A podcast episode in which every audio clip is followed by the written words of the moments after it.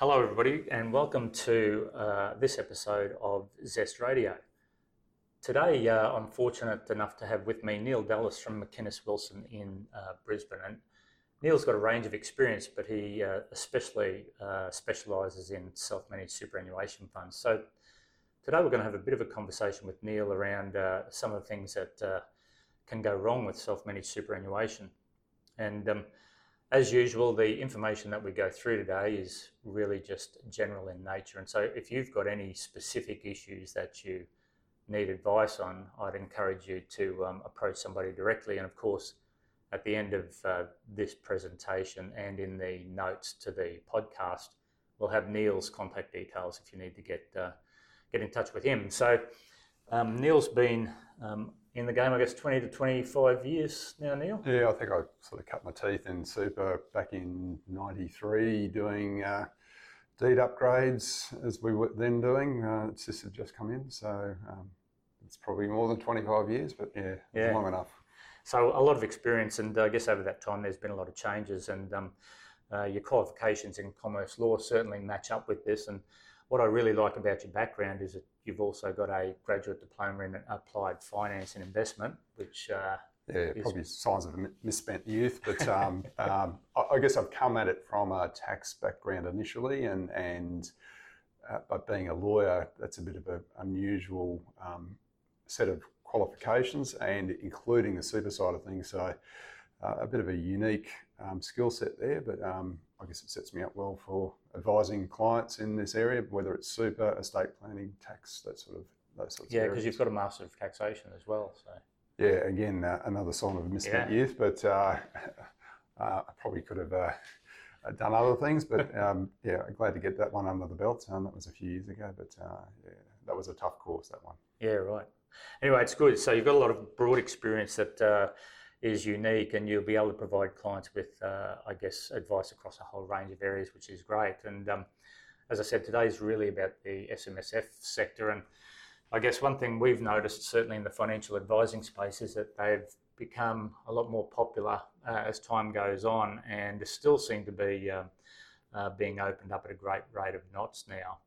Um, and I guess we've found that with a lot of people setting them up, um, and they do that obviously for the incredible flexibility and the control that they have over their money. But with that, we've found can potentially come a, uh, a lot of problems. So I guess that flexibility can be a bit of a double-edged sword. Yeah, it can cut both ways. I guess what we see, and um, without putting too fine a point on it, we often see the where things go wrong. So, and often that's as a result of the clients not understanding how SMSFs work they forget that the um, SM is, is self-managed, so you're meant to be in there having a bit of knowledge. Yes, you get the advisors on side, but if you if you don't actually understand how how a super fund works, um, it probably isn't for you. Um, but control tends to be the key, and that's where we see things falling apart. And sometimes that's again, if we're talking in the estate planning context, um, when typically husband and wife are members of a fund, and when one of them dies, then uh, and sometimes that's the, the, husband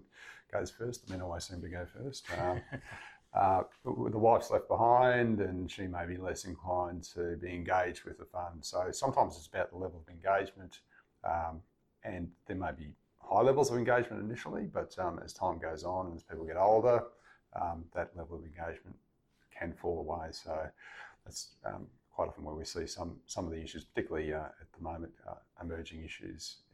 Yeah capacity, um, just people not wanting to be engaged.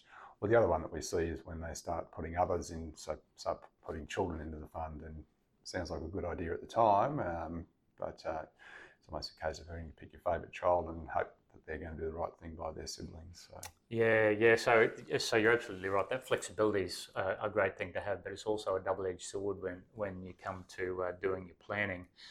And I guess part of that uh, planning is really to get that structure right from the beginning. Um, because if you don't get it right and you don't have the proper documentation, which uh, I think over the last few years the courts have provided a few rulings that are, are providing some good guidance around this now. Um, there can be some um, disasters and money going into the wrong uh, wrong hands at the wrong time, I guess. And uh, over your um, tenure, I'm sure you would have seen a few SMSF disasters in your time? Yeah, um, and increasingly so. I guess in recent times we've had a few um, uh, situations where we're trying to un, undo or at least reduce the the effect of a disaster. Um, for example, we've had a few occasions recently, two two specific occasions uh, of what I would call financial abuse. So in both cases, husband and wife in a fund. Uh, husband had control of the purse strings. Wives didn't understand or weren't engaged with the fund. Um, unfortunately, in both cases, they were individual trustees of the fund, which made for um, interesting issues in terms of penalties that might be imposed. In both scenarios, husband effectively took out the bulk of the assets of the fund. Um, in one case, just spent it um, on things that were never going to be recovered. In another case, spent it on bad investments, which again, no recovery.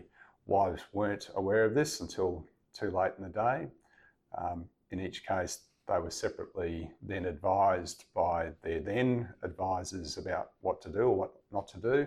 Um, surprisingly, the advisors were keen to um, say, do nothing for the moment, um, which I found a bit startling because as a lawyer, the first, uh, the first obligation under SMSF rules is to tell the ATO when there's been a non-compliance. And so when they came to us and said, look, this is just a disaster, um, how do, we can't recover the money, we're worried about compliance, we're worried about being hit personally because we're the individual trustee of the fund. What can we do? My first reaction was, well, we'll tell the ATO. And there was shock and horror, and aren't we going to have massive tax bills? And I said, well, it's not a case where the ATO is never going to find out. It's, it's a fund that the, that the ATO knows about. Sooner or later, they're going to be asking, where's that return? Where's, where's, what's the fund doing? Um, in both cases, we made full disclosure, um, told the whole sorry story uh, of effectively financial abuse and which led into emotional abuse. And I suspect in some cases there may be even to the point of domestic abuse, um, which is a very hot topic at the moment. But that whole financial abuse, emotional abuse, then saw us positioned well with the ATO, and in both cases got a good result in as insofar as the ATO said, we will take no action against your clients, uh, even though the fund's not complying, we won't hit them up for um, the penalty tax that we could impose upon them as trustees individually. So good results there. Um, that, otherwise that clouded. A, yeah, that is a great result, and um, it's interesting because you've touched on something there that uh, that we've found a lot, and that is the use of individual trustees as opposed to corporate trustees. And if I go back ten or fifteen years, it seems that uh, you know there's this cost focus around the structure, and I, I mentioned getting the structure right to begin with, and people focus on some of the wrong things, I think, when they set these things up. It might save you a couple of bucks initially, but it can be extremely costly. Yeah, for 250 or $300 a year, um, the pain that you have in that scenario, but in other situations, particularly the estate planning context, um, the whole notion of going through at a time when typically husband and wife one of the one of the spouses has died. The surviving spouse is left to deal with the grief, and then on top of that, uh, by the way, you need to transfer all these assets out of your husband or wife's name into. And you've got to find a new trustee, transfer to the new trustee, go through all that pain and suffering at that time when you're trying to deal with other aspects which are bigger than the self-managed super fund.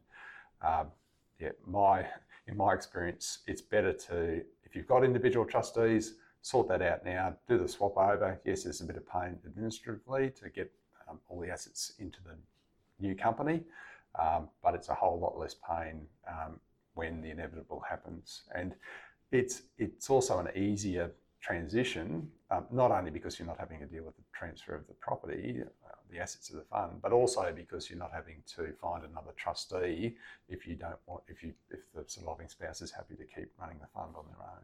Yeah, and I guess there's always a control issue if you've got to bring another uh, trustee in with you when yeah, something happens. Often it's pick the favourite child and pick the right one because if they're not the right one, um, they're they're then potentially in control of the the ultimate distribution of the of the of the fund on the death of the surviving spouse. Yeah, no, that's that's a really good uh, really good story.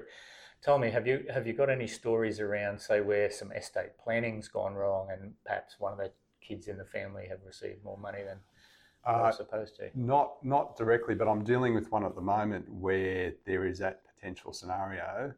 Um, one where, and this one we had we had mum and dad, and we've got son and daughter. Uh, we actually got two daughters. Um, son and daughter were at one stage trustees with mum and dad, and they had uh, um, benefits in the fund. Um, daughter's pulled out and taken her money and, and put it in a separate fund, which is good, but we're now left with mum, dad, and son in the fund. They've done the right thing, they've changed the trustee, so we now have a corporate trustee with mum, and dad, and son as directors. Um, but the issue they've got at the moment is that mum and dad, um, the only reason the son's in there as a, as a beneficiary, as a member, uh, is because mum and dad previously put in concessional contributions into the, into the super fund from their business, but under the name of their son, so they could get another deduction. They still consider that money to be theirs, not the son's. The son says, Well, it's my money, and thanks very much, I'll I want that. It's not part of the estate plan. Mum and dad say, no, it's part of our estate plan. We need to somehow square that up. The way they're going to do that is to have a, a nomination that says when we, we both aren't around, uh, we'll give an amount equal to the son's benefit in the fund to each of our daughters um, first up. And then we want the rest of it to go through the estate so that we then can deal with the the death benefit of the surviving spouse, we can deal with that through the estate. They've recognised that, that the son isn't going to do the right thing. He'll be the last surviving trustee in the ordinary course, um, unless he goes early, but assuming he, he lives outlives his parents, which is normal. Um, they, they appreciate that, that he's not doing the right thing by them, so they need to sort out the control issues. So take away that decision making from him by having nominations in place. Um, they've also separately got issues with their business. He's in the business as well, and he's got uh, unpaid present entitlements owing to him. And again, they consider that to be their asset, um, but it just happens to be sitting in his name. So some of the disasters are driven by other other um, decisions made in the past that might have been good from a tax perspective and was happening whilst everyone thought that they understood what the basis on which they're doing. It's now come to the crunch when they tapped him on the shoulder and said, "Hey, son, um, that amount that's in the fund that's not really yours. We want to bring it into account." And he's saying, "It's mine." And uh, fortunately, that they know about that because it's not a case that the last thing they would want is not to know about that. Think they're doing the, the right thing and just dividing everything equally, and then the son says, "Well, I'm still keeping my super money."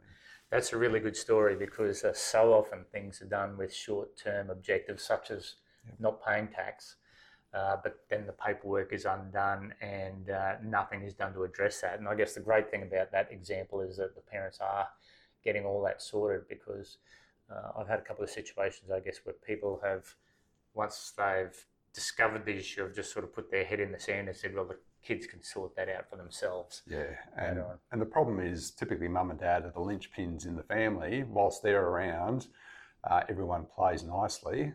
Um, what we see uh, not only in, in this area but just generally with the states, is when the surviving parent dies, that's when all the fun starts because uh, it's you weren't nice to me as a, when I was 10 years old and you used to do this. And so everything comes out because mum and dad aren't around to, um, to, to play uh, parent to the, to the uh, now adult kids and, and often into their 50s or 60s.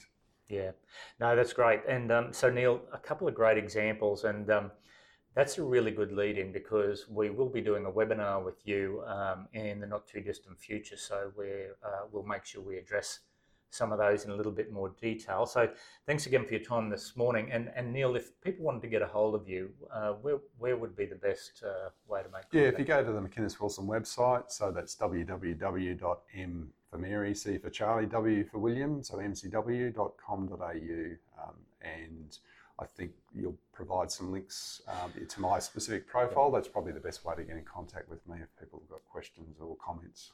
Certainly. Okay. Yeah. So uh, everybody, uh, if you're looking to get in contact with um, with Neil, I'll make sure there's a link in the uh, podcast notes and a link attached to the podcast as well. So As usual, as I reminded you at the beginning, just remember that uh, the information that you've received today is really just general information. So if you've got a situation, you really need to be seeking uh, professional advice, and we'll keep you informed of uh, when the webinar with uh, Neil is going to occur. We'll, we'll address a few of these issues over a, uh, a series of webinars um, in the not too distant future. So till then, take care.